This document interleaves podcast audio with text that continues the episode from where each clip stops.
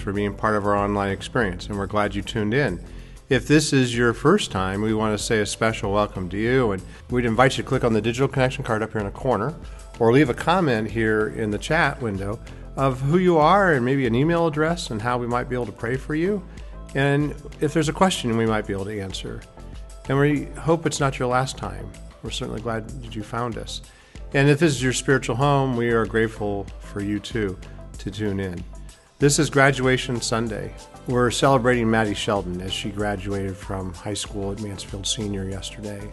We'll be spending some time with her after the message, just hearing a little bit of her story of uh, some good memories she has, but then also learning about what her future is. Uh, we're so excited. She's been such a core part of this church. Her family has too, but we're grateful for the faithfulness of all, and so we want to celebrate her. And so hope you'll stick around for that at the end. And we also want to just celebrate all the good things that happened last week uh, for Mother's Day. Uh, it was a little more complicated here. A couple of our families got pulled away to soccer tournaments. We were grateful for those that showed up, and I just want to share a couple pictures here of just the fun that some people had. Uh, we gave uh, some chocolate bars and uh, some flowers to each of the women that showed up and just wanted to celebrate them for all that they bring to us. Not just life as our moms, but even the beauty of what God does through a woman. So we are grateful that we can have that kind of celebration. I want to also share I had an opportunity to head back to Heartfelt Radio this week, and we finished up our study of John chapter 11, looked at specifically at verses 17 through 44. As last week we talked about death, and this week we talk about life and the life that Jesus brings. So if you'd like to check that out, there's a link here to the worship.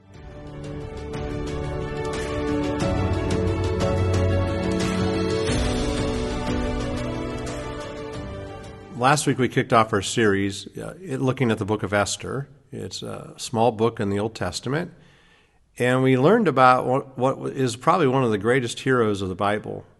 And we also talked about how in the book of Esther, it's an incredibly well written story. And as we read it, we have three parts. There is the setup, which we talked about last week, and this week is the second part, which is called the confrontation. And then we'll get into the resolution next week. When we met Esther last week, she was a 14 year old girl who had been taken against her will. And if she had said no to the king, she and her adoptive uncle, Mordecai, would have more than likely been put to death, along with countless other girls. And 2,400 years ago, it was during a time when the Jewish people were under the rule of the Persian Empire. As we talked last week, we met uh, King Xerxes, who was a 40 year old man who was the Persian king.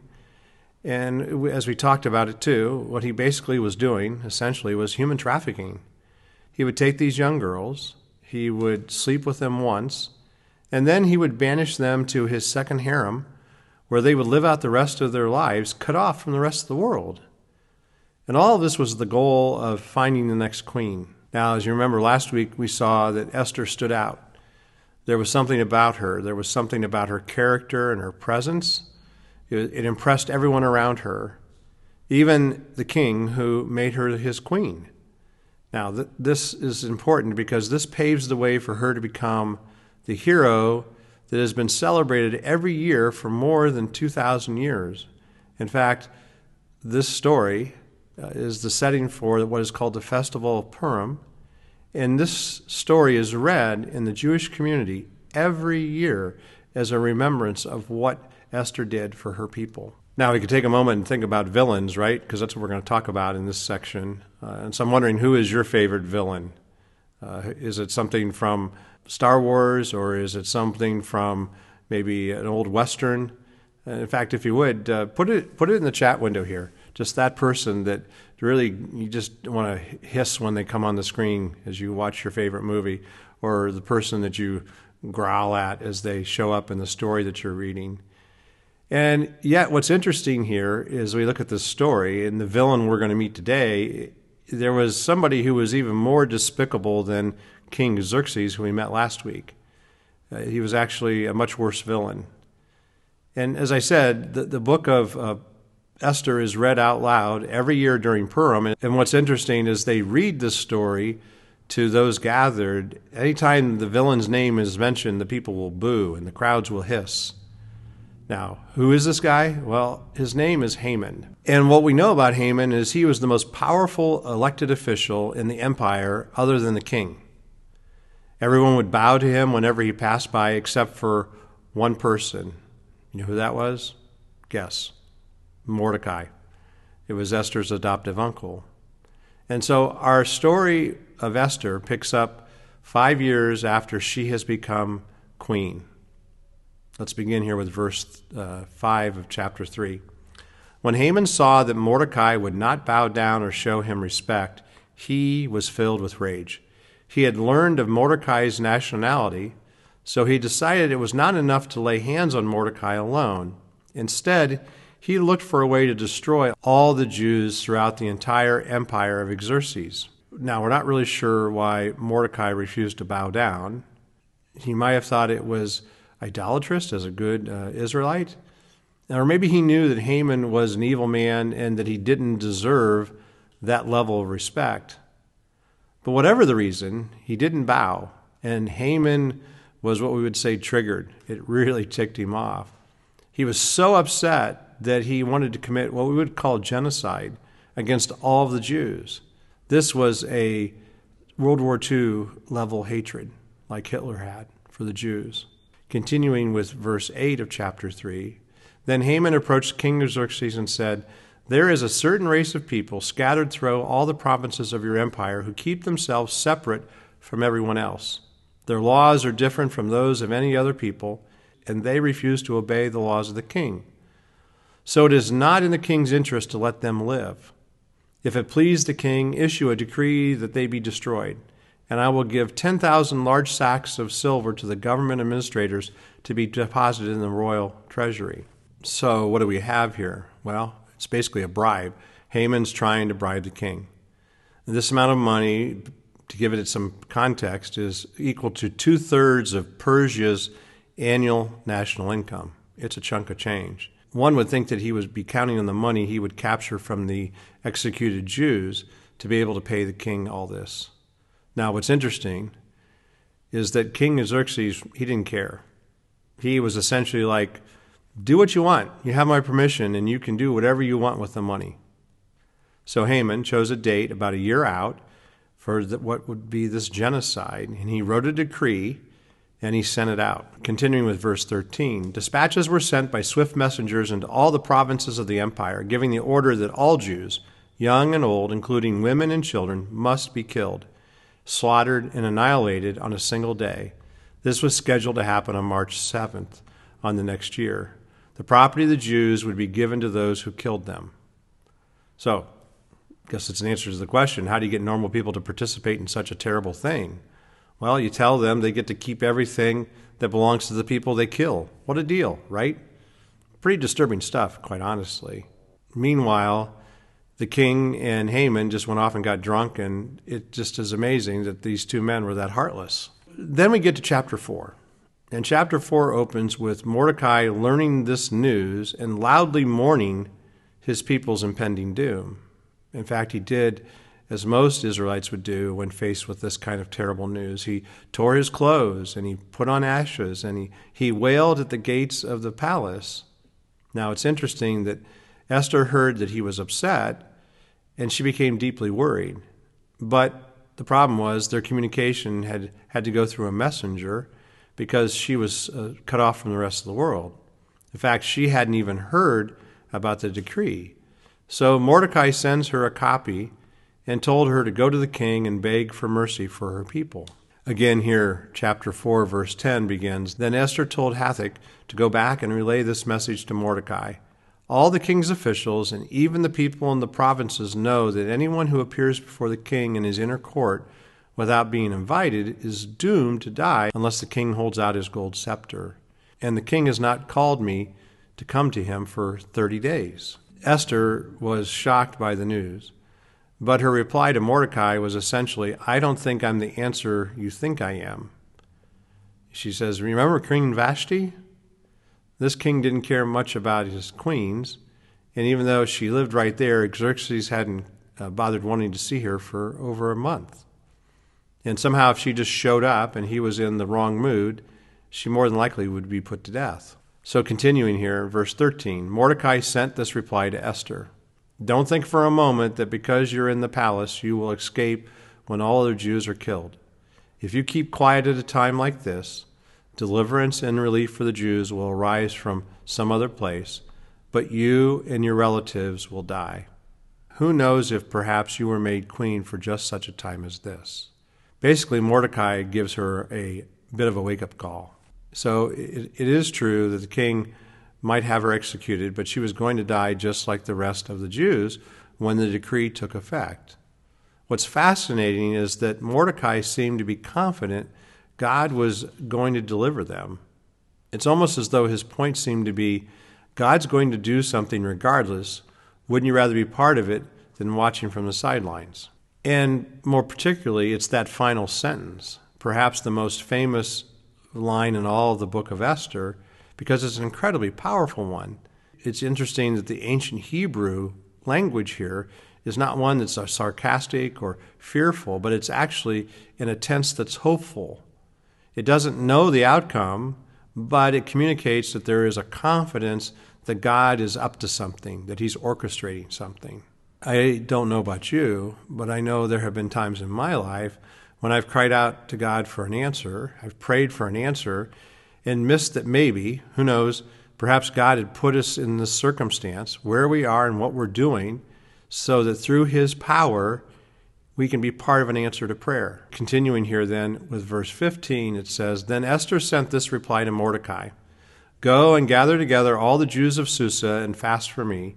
Do not eat or drink for three days night or day. My maids and I will do the same, and then, though it is against the law, I will go in to see the king. If I must die, I must die.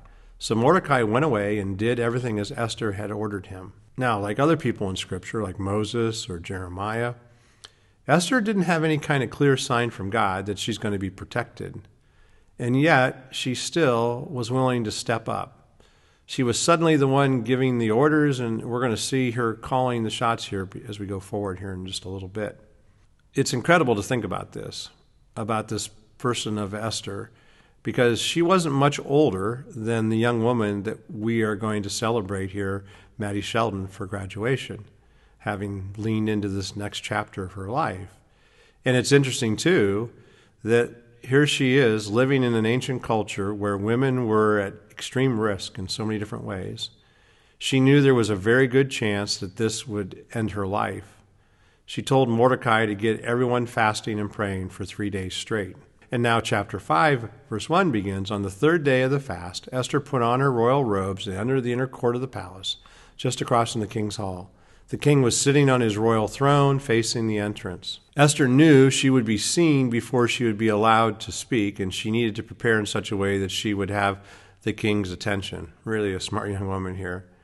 And so it's interesting the scriptures say when she put on her royal robes, the Hebrew language here literally says she wore a kingdom. And what that basically means is she wore the most magnificently queenly kind of thing she could wear that there might have even been some symbolism to it, so that she was sure to grab King Xerxes' attention. And then, because of that, maybe, just maybe, be able to keep him from having her executed for breaking the law by her approaching the king without having been summoned by him. Now, verse 2 When he saw Queen Esther standing there in the inner court, he welcomed her and held out the gold scepter to her. So Esther approached and touched the end of the scepter. So, what happens? I mean, the fact that the king extended his scepter to her was a very good sign. It meant that not only was he allowing her to speak, he was probably going to say yes to whatever her request might be. Continuing in verse 3 Then the king asked her, What do you want, Queen Esther? What is your request? I will give it to you, even if it's half the kingdom. That's quite a promise, right? Well, the perfect time is to ask the king right here and right now to rescind the decree calling for genocide, right? I mean, that's what you would do. Makes sense, right? Nope, that's not what happens. It's interesting. Esther was a wise young woman, and she had learned in her time with the king that he was an emotional guy, more emotional than rational. And so she knew she needed to tread very carefully to save her people. So calling out that decree right now in front of all the others present might have put the king on the defensive. He had already gone a month without seeing her, Would he care enough to essentially go back on his own word publicly? No, Esther needed to find a way to make an emotional connection with him. Continuing with verse 4 And Esther replied, If it please the king, let the king and Haman come today to a banquet that I have prepared for the king. That was an incredibly brilliant move on this young lady's part. You remember how back in chapter 1, how the king held a party in his own honor? A banquet in his honor that is prepared by someone else, well, that goes straight to the guy's vanity. Better yet, it was already ready. How can he say no? And so he grabs his friend Haman, and we know Haman has some character flaws too, right? Because he is thrilled that he's been singled out in front of all the other people for such an honor to join King Xerxes. And so the two of them head off to Esther's banquet, where the king again asked her to tell him what she wanted. Verse 7 Esther replied, This is my request and deepest wish. If I have found favor with the king, and if it pleases the king to grant my request and do what I ask, please come with Haman tomorrow to the banquet I will prepare for you. Then I will explain what this is all about. She delayed again. Did she lose her nerve? No. In fact, she was shrewd in controlling the situation. She was building both men's egos up. She was allowing the king to promise over and over that he would give her anything she wanted, which was slowly bringing about her plan to a point where the king could not possibly refuse her request. As we began, this is an amazing story, and there's three parts to the story. We've had the setup, and now this is the confrontation. And here's where it turns in a whole different way. Because what uh, Esther didn't know was that as Haman left that night, he bumps into Mordecai, and his rage was even more undone. So he gets home, and when he gets there, his wife and his friends they encourage him to build a spike to impale Mordecai on. They want it to be high enough for the whole city to see. And even though Haman is drunk, he thought that that sounded like an amazing idea. And so he sends his people out to construct it so he could follow through the next day. Now, here's where the cliffhanger is. Would Haman execute Mordecai before Esther could complete her plan? Well, that's what we're going to talk about next week. But there's two big takeaways for this week that I want us to see and to ponder. The first is that we turn to prayer. It's interesting that Esther models for us that before she acted, she prayed for three days. And that's what the fast was. And not just her, but she reached out to every person that she knew to do so with her. So she called for a fast. Now, also, Esther didn't depend on her own ability, or strategy, she turned to God in prayer. It is so easy when we're scared or in trouble to just panic and react. And so, what she models for us is that we need to slow down and breathe, and we need to turn to God in prayer. Paul reminds us in chapter 5 of 1 Thessalonians, verse 17 never stop praying. Why do you suppose he says never stop praying? Do you think he means that we're always supposed to be just walking around and talking to God? I'm not sure he literally means every moment, but I do think what he means is that our natural response to every situation in life, good or bad, should be to turn to God and to do that in prayer. So we turn to God in prayer and then we take action. That's the second point here. In fact, what we have happening here is Esther takes action. She knew what the right thing to do was and she did it. It would have been so tempting for her to come up with excuses. I'm too young. I'm not important enough. No one will listen. I'll get hurt. She could have ignored the threat. Maybe she would have been able to keep her ethnicity secret and escape the genocide.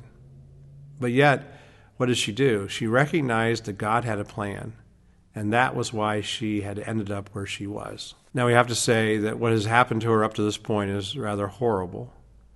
But what's amazing is how God can take a tragedy and turn it into something beautiful. And that's where Mordecai's words become so powerful in this moment. Back to chapter 4, verse 14. He says, Who knows if perhaps you were made queen for such a time as this? So let's think about that in our own life. Who knows if God has placed you where you're at for just such a time as this? Who knows if God has placed you where you're at for such a time as this? Who knows if God has placed you as a student in your class or as an employee in your job or in a friendship with somebody or at a particular place with a particular people because you may be the answer to the prayer. You are the answer to the prayer. You are the one God wants to use to make a difference for the kingdom. It's simply this when we know the right thing to do, we need to do it. Let me say that again.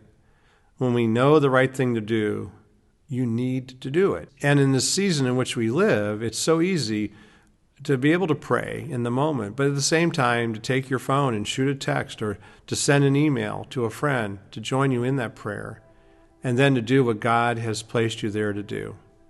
And so let's pray. God, we're grateful for this amazing story of Esther and how, in a horrible circumstance, you take her circumstance and you leverage it for your purposes.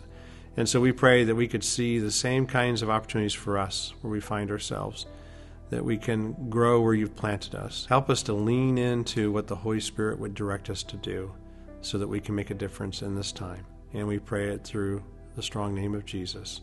Amen.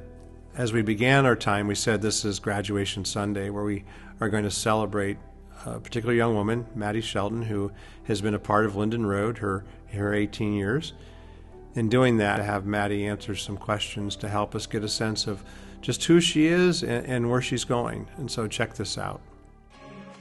I'm Madeline Sheldon, and I'm in the graduating class of 2023. And I'm Melinda Rucky. And Maddy, thank you so much for coming. We're going to find out a little more about Madeline Sheldon, who is graduating tomorrow from Mansfield Senior High. Congratulations. We're so very proud of you. So let's start with what are your biggest hopes and dreams for the future? Um, to get through college, and um, I want to be a neonatal nurse, so start my career in that. Okay. So, could I ask why neonatal nursing? At first, when I was thinking of careers, I knew I wanted to be in nursing. Um, I just didn't know what, and then I like helping people, but I also like helping children, and mm-hmm. they're just they're cute. Yeah. So why not help them? That's that's great. So, who has influenced you most in your life?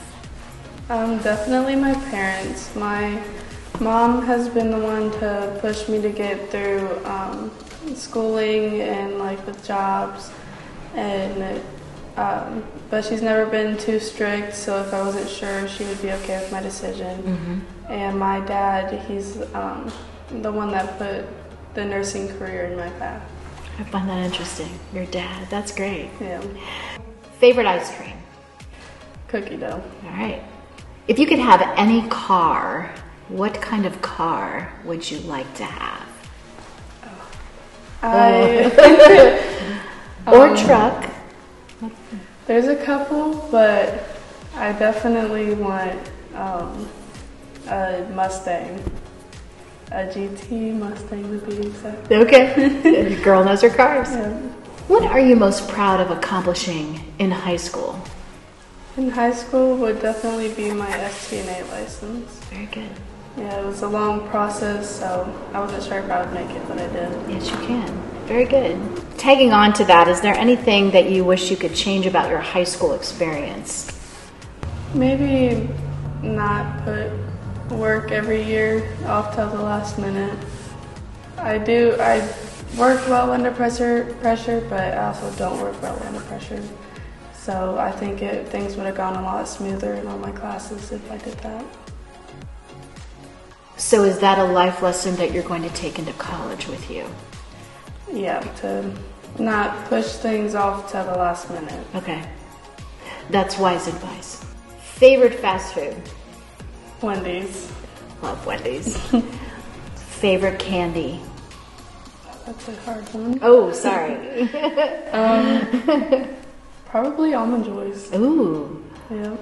Do you have a favorite passage of scripture that has helped you live your life? Uh, I do. All right. Um, it's Isaiah 41:10. Do not fear, I am with you. Do not be anxious, I am your God. I will strengthen you, I will help you, I will uphold you with my victorious right hand. Yes. Amen. Ooh, that's good. So, is there any advice that you would give to your younger self? Don't let friends and significant others stop your way of getting to where you want to be in life. Wow. So, not you gotta have like an equal balance. And that's hard. everything, yeah. Especially being a kid. Yeah, it's something that it takes a while to learn that and then to live into it a little bit because we always don't want to hurt other people. So, yeah. Mm-hmm. Very good. I like that. Is there one thing that you're looking forward to most about the next step in your journey? I'm not sure why, but I really want to start working in a hospital. So I think probably getting my next step into mm-hmm. a different place to work and Okay. have uh, more open opportunities and stuff like that. Yeah. Kind of see what nursing is all about. Yeah. That's great. Good. Last question, maybe. Um, What are your thoughts about your church home? My church home, um, a lot of people have either I've grown up with them or they've grown up with me, and it, um, they've just been very welcoming. I know I don't go to church a lot, but it doesn't. When I do come, it doesn't seem to be like all eyes on me that I'm here and everything. Mm-hmm, so mm-hmm. I'm just welcomed every time. So it is kind of a church home. Yeah, Yeah. Where you can always go back to. Mm-hmm. And it's good. yeah. Very good. So, anything else you would like to say to everyone who's watching? Just don't be afraid to put yourself first at times, even if it seems selfish, because it's always good for you and it can always be good for other people. That's great. Maddy, thank you so much for, for answering crazy questions um, and putting up with Pastor Tom. So we really appreciate that you've done this and we look forward to watching you in your journey. And remember, you can always come back to your church home, and if you need anything, all you have to do is ask, okay? Okay. All right. Thank you. I'm Madeline Sheldon, and I'm in the graduating class of 2023. What an incredible young woman Maddy is, and so I hope you'll uh, pray for her as she uh, steps into her next chapter. But I'm reminded, and I've done this in the last couple of years, we've leaned into this understanding about passing the baton, about taking that which we have and as adults and giving it to the next generation. It's interesting, the Apostle Paul, he is writing to his young protege Timothy, and in 2 Timothy, he says this Timothy, my dear son, be strong to the grace that God gives you in Christ Jesus. You have heard me teach things that have been confirmed by many reliable witnesses. Now teach these truths to other trustworthy people who will be able to pass them on to others. Well, you can see here the relay race talk, right? And so Paul says, You have heard me teach things. So the first leg of a race is Paul is running and he begins to pass the baton by his teaching to the second leg, which is to Timothy, who is now running alongside him. And he says, Now teach these truths to other trustworthy people. And then the third leg of the race is that Timothy is called to pass the baton on to trustworthy people who will be able to pass them on to others. And then the fourth leg of the race is those trustworthy people then pass the baton on to others. So, what we'll say to Maddy later this morning is that it's an exchange time, that we want to take a moment to celebrate her, and literally, we're going to pass this baton to her. And it's a, way of a, a metaphor for her to know that we are praying for her, that we love her, and this idea of what Paul says here in 2 Timothy. So, my hope is that you'll pray for Maddy too, as we commission her into her next chapter, and that she'll understand in a deep sort of way as we will lay hands on her and we will pray for her to know that God is doing good things. Scripture is pretty clear. Again and again, to moments when there was a laying on of uh, hands. And so, one such moment is earlier in 2 Timothy when Paul says this He says, This is why I remind you to fan into flames the spiritual gift God gave you when I laid my hands on you. For God has not given us a spirit of fear and timidity, but of power and love and self discipline. So I pray that you'll join in praying those words over Maddy as you think about her, as we will here in the building.